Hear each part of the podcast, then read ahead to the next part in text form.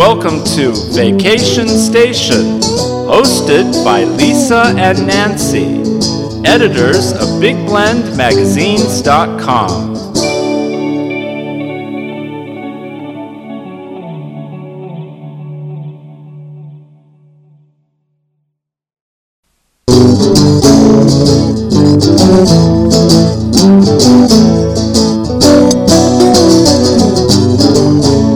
Hello, and welcome to Vacation Station, hosted by Lisa and Nancy, editors of BigBlendMagazines.com.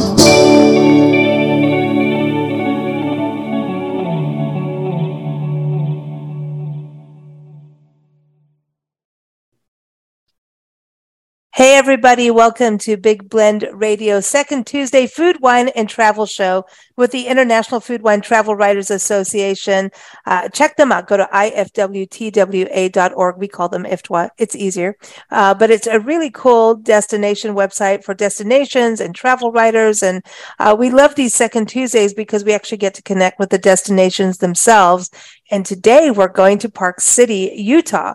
And Park City is just like one of those destinations for winter. If you want the powder, they've got it. If you want outdoor activities, you've got it. And they've also got the arts, and they've got a whole bunch more. And we're going to find out more about it today with our special guest, Dan Howard. He's the Vice President of Communications of Visit Park City. So you know what their website is? VisitParkCity.com. Check it out. So welcome back, Dan. How are you? Thanks, Lisa. It's great to be with you again. Yeah, I know. It's been a couple years. We can't let that happen. You guys have to come back on more frequent. We love that.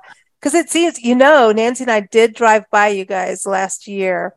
And it was just, it was one of those we couldn't stop, but we did wave at you from the window going, there's Park City. We see the sign and we should be going there and we can't right now. But dang it, we will. We will. But Utah is just this amazing state when we think about the natural outdoors. And I know we always think, you know, Bryce Canyon and Zion Park when we think about parks and public lands. But then going back on your website again today, I was like just really reminded about you really have an amazing backyard. Can you give us a little overview of what is in your backyard in regards to the natural wonders? Absolutely. Park City really became known because of its winter season. And most people who don't know us and have never visited us tend to start their first visit by visiting us during the winter season, which is, we call it sometimes our ski season, which tends to go all the way to mid-April. And there, it's really divided into two parts. It starts right after Thanksgiving. And that's the deep powder that you mentioned, this beautiful fluffy powder. I've spent a lot of time on the East Coast, and their snow is nothing like Utah snow. It's not even the same experience because we have so much, there's no humidity here. So it takes a lot of the dampness out of the snow that makes it slippery, and all that's left is powder. And it's shocking how quickly it accumulates, how tall it gets, and then you just kind of ski right through it and it just floats away. And that's a beautiful way to ski. And for people who want to ski and who've never skied, Utah is an awesome place to have your first experience because the powder is so special. And we also just have terrific trainers, ski instructors. Utahns are very kind. And so it's not just for young people to learn to ski. Most ski classes are filled with adults, actually. And the terrain here, especially in Park City, is quite gentle. And when you think of skiing, sometimes you see, you know, very steep skiers going at a very high rate, and skiing is not necessarily like that. It's certainly not like that for beginning Park City trails. It's great. So there's the deep skiing that comes in, when I say deep, I mean snow, comes in December and January and February. And then March and April are a totally different kind of skiing. We call it spring skiing. The sky is almost always blue. The sun is out. People are skiing in their t-shirts.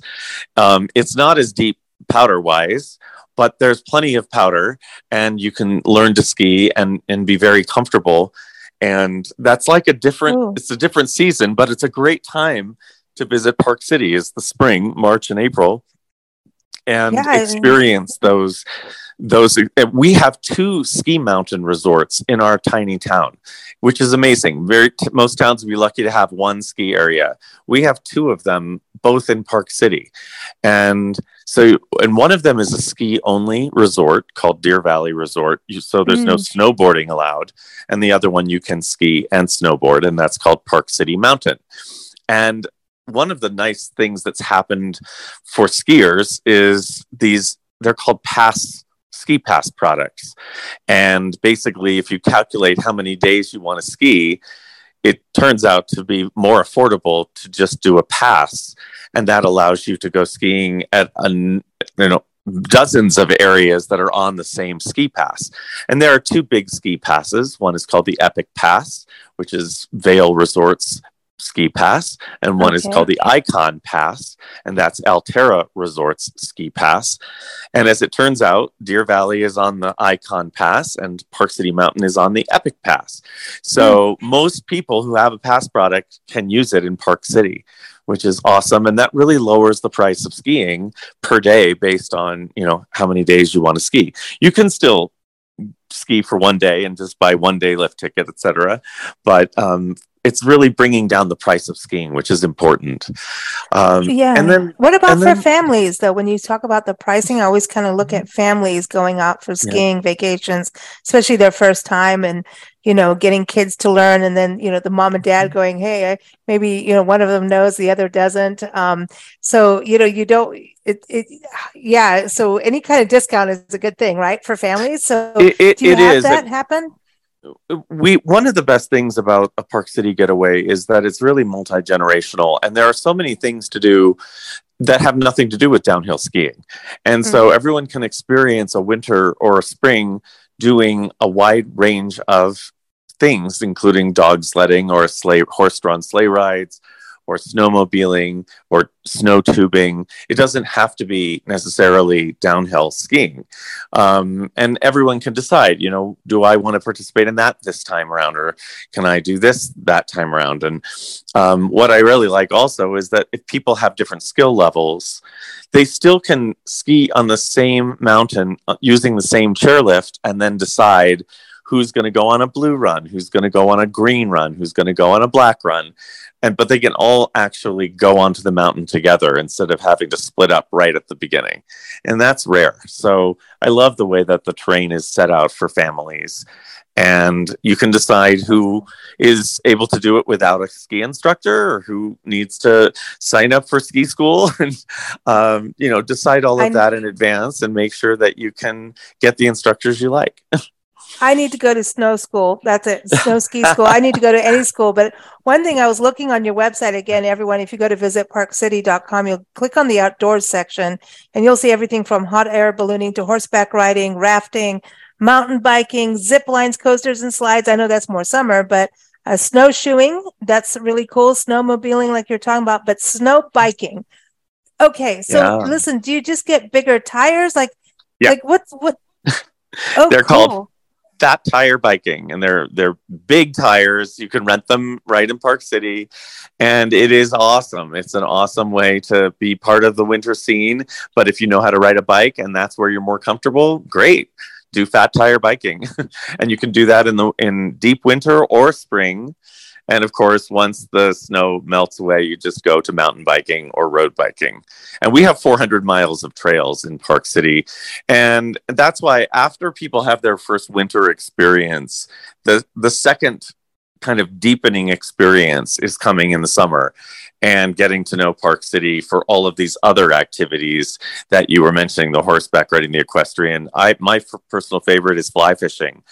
And we have 3 blue ribbon fly fishing rivers within about 35 minutes of Park City's downtown. So it's a great, easy way to get to a river. We have great guides, fly fishing guides, and I just find that very meditative. And then, and my favorite is pushing all the way to Labor Day, and we get a very early fall foliage scene. So you can go fly fishing as the leaves are changing. The leaves start changing like the last week of August, way ahead of everyone else because of our altitude. And so it's very exciting, and you start to see the oranges and the reds and the golds, and then we start snowing by September.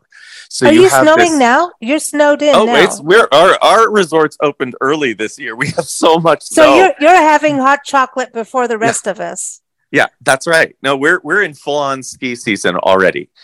But what's a really beautiful phenomenon is to see snow falling on top of fall leaves. It's just something that you don't see hardly anywhere in the world. So I love, you know, like I said, people start to come in the winter, they get to know us more in the summer, and then there are beautiful festivals in the fall. There's the Park City Song Summit, there's our Hot Air Balloon Festival, which is called Autumn Aloft, and then our Park City Wine Festival, which is first week of October. And there is and then we have October 31st, the Howloween Parade, where our street is closed and everyone dresses their dogs up, because our unofficial nickname is Bark City. Everyone has a dog. I love that. I love that. You know, as we travel, we hang out with pets. You know, we like to pet sit as we travel too. And so, you know what? I'm going to have to, you know what we're doing next time when we come through your area, we want to play with the dogs. But, you know, that I love that you're Park City, because, you know, we love parks. And I know we talked about that before, but also the Olympic Park. I mean, this is something that people can access year round too, right? With different sports. Especially, that's right. So I want to go down in one of those little, like, you know, the little tubey things, because that's not like sled. So it's the same park that was used in the 2002 Winter Games, and it's still operating today. And people can actually use the bobsled track, go down the bobsled, as well as lots of other exciting activities. And we're still training Olympic athletes at the Utah Olympic Park, including watching the kids go down these slopes and learning how to do their aerials. It's like incredible.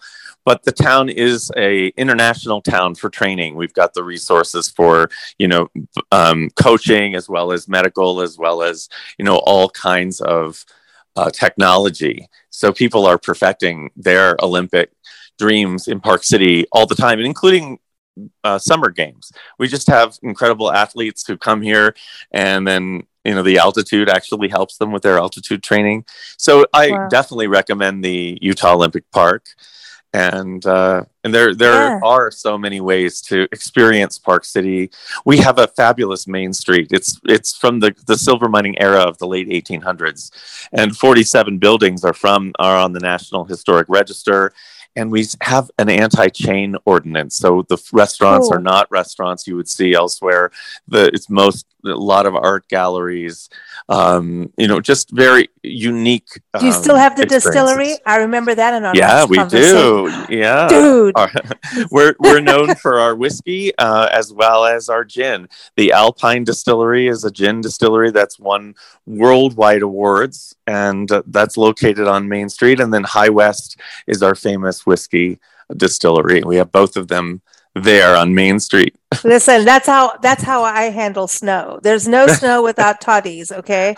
Or just everybody needs a little warm-up fire. A little fire goes a long way, and it's the only way you're going to get me on a pair of skis either. But maybe I should be on the snowshoes with a little, you know, distillery magic. I love that. I can't even say it straight, right? But you know, this is to me, it's exciting about it what you have, because you know, you've got this quaint downtown, and, you know, it doesn't, when I look at all the pictures, it just doesn't look like a city, you know? Yeah. And I love that it's, you know, independent business. That's always exciting. But then there's this really unique thing. And I know you talked about it before, but because this is, you know, I know we all know you for Sundance Film Festival, right? And skiing, but this is just, you have some really amazing things. And I still trying to wrap my head around this, that people can go paddleboarding or paddleboard yogaing in a crater in the middle of winter or any time of year. Explain this. So that's a geothermal crater. It's in this charming town. There's a Swiss settlers settled the town of Midway. They have lots of cheese and cows over there. And it's right outside of Park City. And there's this geothermal crater. And you can do paddleboard yoga in the crater. It's a wonderful experience. And it's a 12-month experience. It operates all year long. And easy to go on our website and just, if you just do the search bar and you put paddleboard yoga, it'll come up. But it's a very exciting, unique experience. And I just love that there are so many ways to be in Park City, as I mentioned, whether, multi-generational, everyone can find their story in the town. It's a small town, but there's a whole lot going on. And as you mentioned, we do host the annual Sundance Film Festival, which is such an important festival for independent filmmakers. Mm-hmm. They do end up getting bought by Hollywood and sometimes getting edited, but we get to see the films before all of that and be a little ahead of the curve. And these films generally talk about issues that are on the top of a lot of people's minds, whether it's global warming or human trafficking, things that they're willing to make films about. And the celebrities are donating their time, most of their time, to help make these films and share these messages with the public. And the last couple of years, the films have been accessible virtually because it's been hard to do in-person events. But it's actually expanded Sundance's viewership because more people can just buy, tickets online. And then now we're looking forward to a hybrid event where they're still available online because shouldn't take that away now. Yeah, exactly. And now people can gather again. And the gathering's a really great thing because the filmmaker is there. There's great discussion. It's in-depth, it's intense, and it's, unique to be able to meet the filmmaker in person. And that part will only happen in Park City. That's, and it's so funny because we do a lot of interviews with documentary and independent filmmakers, especially documentaries. And I'll see like, oh yeah, this Sundance. I'm like, Dan, you saw this before me. I know you did. Yeah. And, it's like, why didn't you give me the scoop, man? So it's like, but but it's really cool. I think there's just something about it in regards to film festivals. There's so many of them and they're all, I'm not knocking any of them, but there's something about, Sundance that just kind of tells you that this is something important. That's what you're saying, that there's just, there's something special about these films and documentaries in Sundance that are really raising eyebrows, opening hearts and being stirring activism too. And so they're inspiring. So every time I see that, I'm like, when we, short on interview space, I'm going to go with the ones that were Sundance, because I know it's something about making a difference, which is. Yeah, it's very competitive to get a film in there. So if it makes it means it's really special. And for a small Western town in Utah to be that socially conscious, I really credit Sundance with setting an agenda and a tone for the whole town that lasts, all year. It's a 10-day festival, but the town is passionate about it and, learns so much every year and then just carries those values throughout the rest of the year. So I'm really proud of the connection. It's actually an anniversary year this year. Of how long Park City has been hosting Sundance. So I'm proud of that connection. How many years now? 40. Oh my gosh. Yeah. Well, I kind of know that number. I don't want to talk about it. I'll talk about yours. I passed the 40 number. That just happened a little bit, a few years ago. But anyway, we'll talk about that. I'm like, oh, that's cool. That's a cool number. But speaking of festivals too, the Egyptian Theater, tell us about that, because that's also something iconic for a community to have. And how many people live in Park City when you talk about, because you say you're this little Western town, but how many people? Well, the town itself is 8,000 people. And seriously. And I mean, to be as sophisticated, we've hosted the Olympics, we host the Sundance Film Festival, we have these two world-class ski mountains, we have the Utah Olympic Park, and it's a town of 8,000. It's really a remarkable place. Now, one of the things that makes that work is that we are 25 minutes from Salt Lake City. Mm. And that really is a benefit to a small town. When I think of some of the other mountain towns, they're very far away from major cities, mm-hmm. and we're able to really, connect to Salt Lake and that giant international airport that makes it so easy to get to Park City. And then a lot of the cultural elements that, as well as actually, I'll say affordable housing, that's a very important thing mm-hmm. for a small town. And most ski towns are not particularly affordable.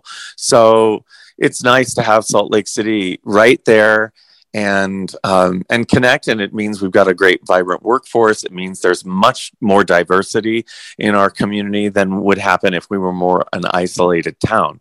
Yeah, but, we've covered a lot of that in regards to there's Airbnbs, that people are doing to the point that there's no workers in the communities right. that want to service the tourism field. And it's right. You can't expect someone to drive 2 hours to go housekeeping. That right. doesn't add up. So right. You're really right about that. But also for people flying in, they can, I remember the last show you were talking about that it's just an easy shuttle ride. You don't even have yep. to really rent a yep. car. Yeah, you shouldn't. To have a car-free getaway in a mountain town is rare, but we make it possible with these shuttles to the airport, and then we have an entirely free public transit system in Park City. So you definitely, if you rented a car, you drive it 25 minutes, park it in your hotel, never touch it again, and then drive it back to the airport. It doesn't make sense. So that's sustainable too. Yeah, that's and I see that you guys are really working on sustainability too for your mountain town, to keep it clean and green. And I think that's all. And I saw on there, you were talking about wildlife watching. Yeah. About what to do if you see this and that. I didn't know you had moose. Do you really have moose? Oh, we see them every day. And unfortunately, a lot of visitors don't understand the importance of using a telephoto lens. Don't mess with them. Yeah, stay away from them. And if you see a calf, you really need to stay away because they will charge you. And, just respect the fact that they were here before we were. And, even when we fish in our Blue Ribbon rivers, we put the fish right back after we catch them. We are coexisting with an ecosystem, and we want the visitor who respects that, who's excited about that, who isn't going to abuse that. And I actually do a lot of these interviews in Canada as well, and the Canadians really understand that, and we share moose as well, but they really understand sustainability and treading lightly and leaving no trace. And I really appreciate that, because I think we need to have more of those conversations in the USA about visiting in a way that doesn't disrupt the town that you're visiting, because that's someone's home. And and Canadians, they totally, they have a lot of open space there, so they understand the importance of protecting it and respecting it. And I think I think right now, looking at COP27 just happened, and just looking at tourism has got to change up, and it is. I mean, we're looking at regenerative, transformational, regenerative. We're looking at things even changing up in regards to be more people doing the term bleisure. I really don't like that term. I'm sorry, I don't like it. It just makes me feel fat every time I say it. It does. But I'm bleisuring. We call it bleisure because it's leisure travel and business travel together. Okay, and so maybe that's my British side of me. Okay, bleisure sounds a little bit better. That sounds better. But bleisure, because I don't know, because I lived in England, maybe that's what it is. But I was just like, I feel fat. But we have now we're since the last time we chatted, right, was in the beginning of the pandemic. Yeah. And, when we think about now how workplaces have changed where people are a little, Nancy and I are complete digital nomads, as you know, but the the rest of the world is becoming that too. And so I see tourism changing that, you know, families can be out midweek and you could do business travel a little bit differently and add days and it could be not just midweek, it could be the week, it could be just the digital nomad going out or whatever, you know. So are you seeing that shift happening in Park City, regardless of what time of year, that you're getting a little bit of a, like, eventually I think that we're going to have almost a flat line of it doesn't matter if it's Monday or Sunday or Saturday. I don't know. Yes. Well, we were one of the towns in the United States where once people started to feel isolated in their cities, they came to Park City because of the outdoor lifestyle that we live and realized that they can conduct their business on Zoom and their children can do virtual learning. And so Park City actually changed its profile of who was living there from what I would call second homes or seasonal homes to full-time homes. And they mostly came from New York and Los Angeles, and they were realizing, I mean, that's that quote, silver lining that is of COVID. Everyone is like, there's a silver lining in everything. And COVID was awful, but I think it reminded people to prioritize their health and be outside more and be more balanced. And if you can do work from a place like Park City, are you going to be happier? And yes, the answer was yes. If I see a moose, I'm going to be really happy, and then I get to have whiskey afterwards. Yes. But many people from cities said, okay, I'm doing this. And so we saw that. I think a lot of cities that are more like Park City saw that kind of influx of new permanent residents. And in our case, if they bring, you know, a vibrancy and an education and, you know, bring it to our town, as long as they respect the town's rules about how to behave, like calm down, don't use your horn, don't honk, we're really mellow here. And now you've moved here from the city, but you have to be in Park City now. So we've seen that transition in Park City over the last couple of years, and it can be a really good thing. We like seeing people happy. Happy. Right. And then the thing too with Salt Lake City, you know, it's a capital city of your state, so I know you have, like, you know, massive amounts of conference and convention, and they're all coming back. But I also see these smaller business retreats happening and specialized retreats. Like more yoga retreats are happening. And people of special interests. Everyone's getting back together. But sometimes it's not as well, actually, I do see a lot of big ones happening. But where you are from Salt Lake City, I feel like you're also I know that you have, you know, with all the resorts and everything, the abilities and do have conferences and everything happening. But also being like the destination for those that have to do work on the Capitol Hill kind of thing. They're like, dude, I need to get away from politics now and go up and play with moose and whiskey, you know. Just saying. No, we were one of the first towns that really rebounded with corporate travel, because people felt like if we have to do a retreat in person, Park City is one of those destinations that we feel safe about asking people to come. And then they'll set up the meetings in an indoor-outdoor scenario and, you know, or have the entire meeting outdoors. Of course, most of our meeting business comes outside the ski season, and that's great in the summer and great in the fall. And, you know, those meetings really did, the number of leads that our visitors bureau started to see generating out of COVID was much higher than before COVID. So it's interesting how it impacted so many cities in so many different ways. I think Idaho was one of the other states that just saw a big jump in a incremental way, as opposed to, gosh, COVID is really damaging tourism. Idaho did well through COVID, and Utah has as well. Yeah, you know, and because you've got all this, you know, big sky, right? And clean air and beautiful, but I think it really goes hand in hand with sustainability, you know, and as people talk, you know, that this isn't going to be our last scare of things happening. Right. It's not just a scare, it's a reality, right?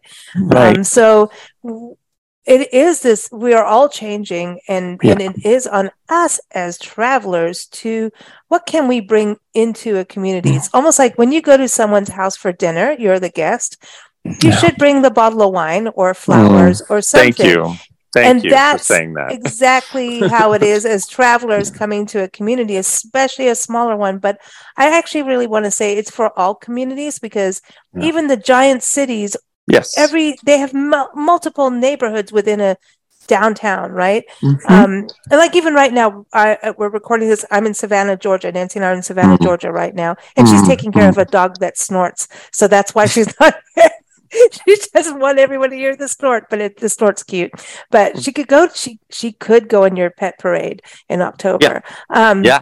But anyway, no. But there's so multiple neighborhoods, so it's still important. I think that we as travelers kind of change up our attitude a little bit, and we have to be a little bit calmer and nicer in regards and understanding that things are in a flux and changing. So let's be part of the positive so that we can keep traveling, you know? Right. And I mentioned the silver lining, you know, I really hope that we don't just forget the lessons of COVID and just go back to this kind of breakneck pace life, because so many good things came out of reevaluating, slowing down, being more conscious, being more connected. I've just seen so many good behaviors coming from people because their consciousness was raised out of, you know, just slowing down a little bit and realizing that we're very connected and responsible for each other and to each other. So I hope that actually stays. I think there's a chance it will stay. I think the world has gotten smaller. You know, more people are doing meetings on Zoom than necessarily in person. That's actually very positive for our environment. You know, getting cars off the road in Salt Lake City was a really good thing in terms of our air quality. Mm-hmm. Those are things that don't have to go back. If people are willing to say, hey, you know, we did virtual officing and we didn't drop balls. So that's really exciting that we can be productive without hurting our environment as much. Listen, I'll go to your resorts and look out the window when it's snowing and have a cup of hot cocoa, do a meeting and go, look at my background, babies, do you have what I have? You know, little competition there, so all good. But that's what I'm looking forward to, is seeing the world of Zoom change, not with the, you know, we all put up the phony backgrounds, we put our logo, whatever, but the reality is I want to get to the place where we're all doing Zoom meetings and showing like a cool background because we're somewhere different. Like, look outside my hotel window. I have snow, or I see the moose, or like maybe I'm in the tropics, you know, and getting to that. So it's kind of like, let's find the wonder again, use technology like that as we travel. I see it changing up. I really see it in a positive. We should use the technology that's there and use it in a positive to go to these places like you have and stay away from the moose, get the telephoto lens, good technology. But the moose thing, I didn't know they went down into Utah. I did not. I feel so stupid. Like, oh my gosh, you'll see a moose walking on our main street. I mean, it's just that's much. It. I'm moving. I'm moving. I mean, I'm on the road full time, but I'm moving to your town now just because of that. Yeah. Like, but I feel like Northern Exposure movie. You remember Northern Exposure TV show with the moose going down? With the moose. Like, I want that. I want that. Yeah. But everyone has to drive slow if they're going to drive. Like, let us drive you. But if you're going to drive slow, because you don't realize, you're not prepared, and you're not used to having this neighbor. It's a moose, and it's I want your neighbors. They're awesome. I didn't know we were going to talk about moose today as much, but I'm very excited about it. And Dan, you know, Park City again. I know the last time you were on the show, listeners really enjoyed it, and our audience did. And I know they're going to enjoy this again and start planning their trips, not just for winter but spring. When do the wildflowers come in the mountains for you? Because I know they come. So beautiful. They're so beautiful. And so that's really late spring. And, you know, it's the, you know, Memorial Day is sort of the official kickoff of the summer season. So you'll see wildflowers around that time. And then remember the foliage. Like, you just can't imagine this fall foliage, because New England gets all the credit for foliage, but foliage in the Rocky Mountains, it's ridiculous. It's so awe-inspiring. Is it mostly aspen then, right, for you guys? Well, it's all, so we've got a lot of different things. Our aspens are outrageous. The yellow, they turn yellow, and they're so vibrant. But we also have the reds and the oranges, and, you know, it's, and it's so surprising, because you think, when you think of mountains, you think of more evergreens. Mm-hmm. And it's like, not in Park City. It's got that diversity of color, and they get really bright, and, you know, the snow feeds them. And then when they're, and the foliage represents their route to go into hibernation. And that's how the color, you know, it's sort of like draining the leaves, getting them ready for the winter. And it's very holistic, and I find it very spiritual with this. It's magical. I know. Yeah. I know what you mean. And that's that's the thing when you have this so going back to sustainability and going to destinations, that means that you've maintained your ecosystems, that it's sustainable, like that nature needs to be sustainable, otherwise she kicks our butt, right? But the sustainability of land means that all these systems are working. All the functioning. Yes. And if you look at nature like a computer, that sounds horrible, but it's true. If you don't clean your hard drive out, if you don't do your updates, it gets clogged. And that's what we're doing kind of to the environment. And so Mother Nature having this biodiversity is insane. That's how all these things happen. When you get all this foliage and different things happen, different plants, that means it's healthy. That is so cool. And then spring comes when everything starts to slowly melt and all those little creeks come in. Oh, dude, I get giddy, just like it's you get giddy. Yeah. So you have the four seasons, like for real, four seasons. Right. Do you get giddy as you see the change happen? Like, I don't know. I'm one of those people that every time I see this happens now, okay, we're at the beginning of winter. Oh, cool. And then oh, now we're really in winter. Oh, cool. And now we're getting out. Oh, yeah, thank goodness we're getting out. Now I want spring. And then when you see, you know what I mean? As it happens, when you see those stages, I think it's exciting as all heck. I love it. And it really slows down the year in terms of being present, because no two winters are the same. No two springs are the same. No two falls. Like, you really are going, oh my gosh, look at the wildflowers coming up. And then you have this summer, and every summer is different. Some have rainstorms. Some are dry as all get out. Then the fall shows up and you're like, this fall is so different from last fall. And if you can remember that, then your life is much more present than the days running together, the years running together. You can't even keep track of what year it was. But here, because of these distinct seasons, it definitely makes you look at things and go, oh my goodness, today was different from yesterday. And that's very refreshing. So hiking has got, I have to ask that. I know we're going over time, but we don't really care. But the hiking, because when you think about really experiencing the four seasons, to me, one of the best ways is to go for a walk, whether it's a slow, easy trail or you're going for a massive hike. If you go for the massive hike, you do get to go to the distilleries or wineries afterwards. Just saying.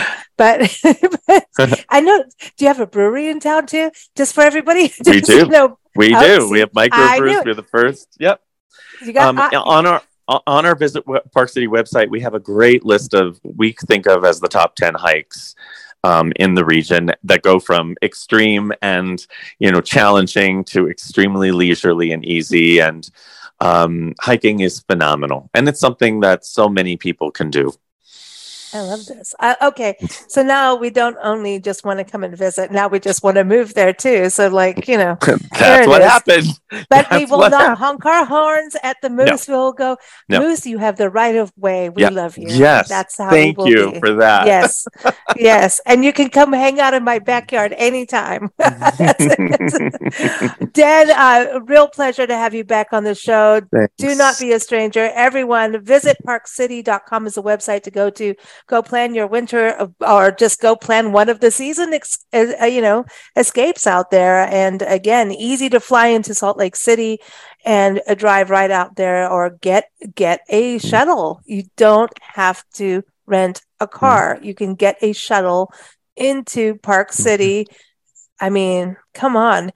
You know, sometimes it's really nice not to drive. I'm just saying. That's right. And each season, you'll deepen your relationship with Park City. You'll just, because every time it offers something so different. So you can, no matter what the season, every time you come, you'll see it in a slightly different way, and it will make you appreciate, you know, the connection. And there's not a bad season in Park City. No. So everyone, visit parkcity.com. And then when you get off the plane and get into your shuttle, just, you know, I want you all to have Passenger, the song Passenger by Iggy Pop in your head, because now it's running in my head nonstop. So there it is. Enjoy that, because, hey, listen, you get to just chill out and go have a real experience. That's what we want. When we travel, it's about the experiences and making memories and being part of where you are. So it definitely sounds like one of those places. We also want to thank the International Food, Wine, Travel Writers Association. We love our second Tuesday show. We also do a second Friday show, and we have a new show coming up in January, which is a travel panel with travel writers with theme shows, and then shows just focusing on travel. So keep up with us at BigBlendRadio.com for that. Thanks so much, Dan. Thank you, Lisa.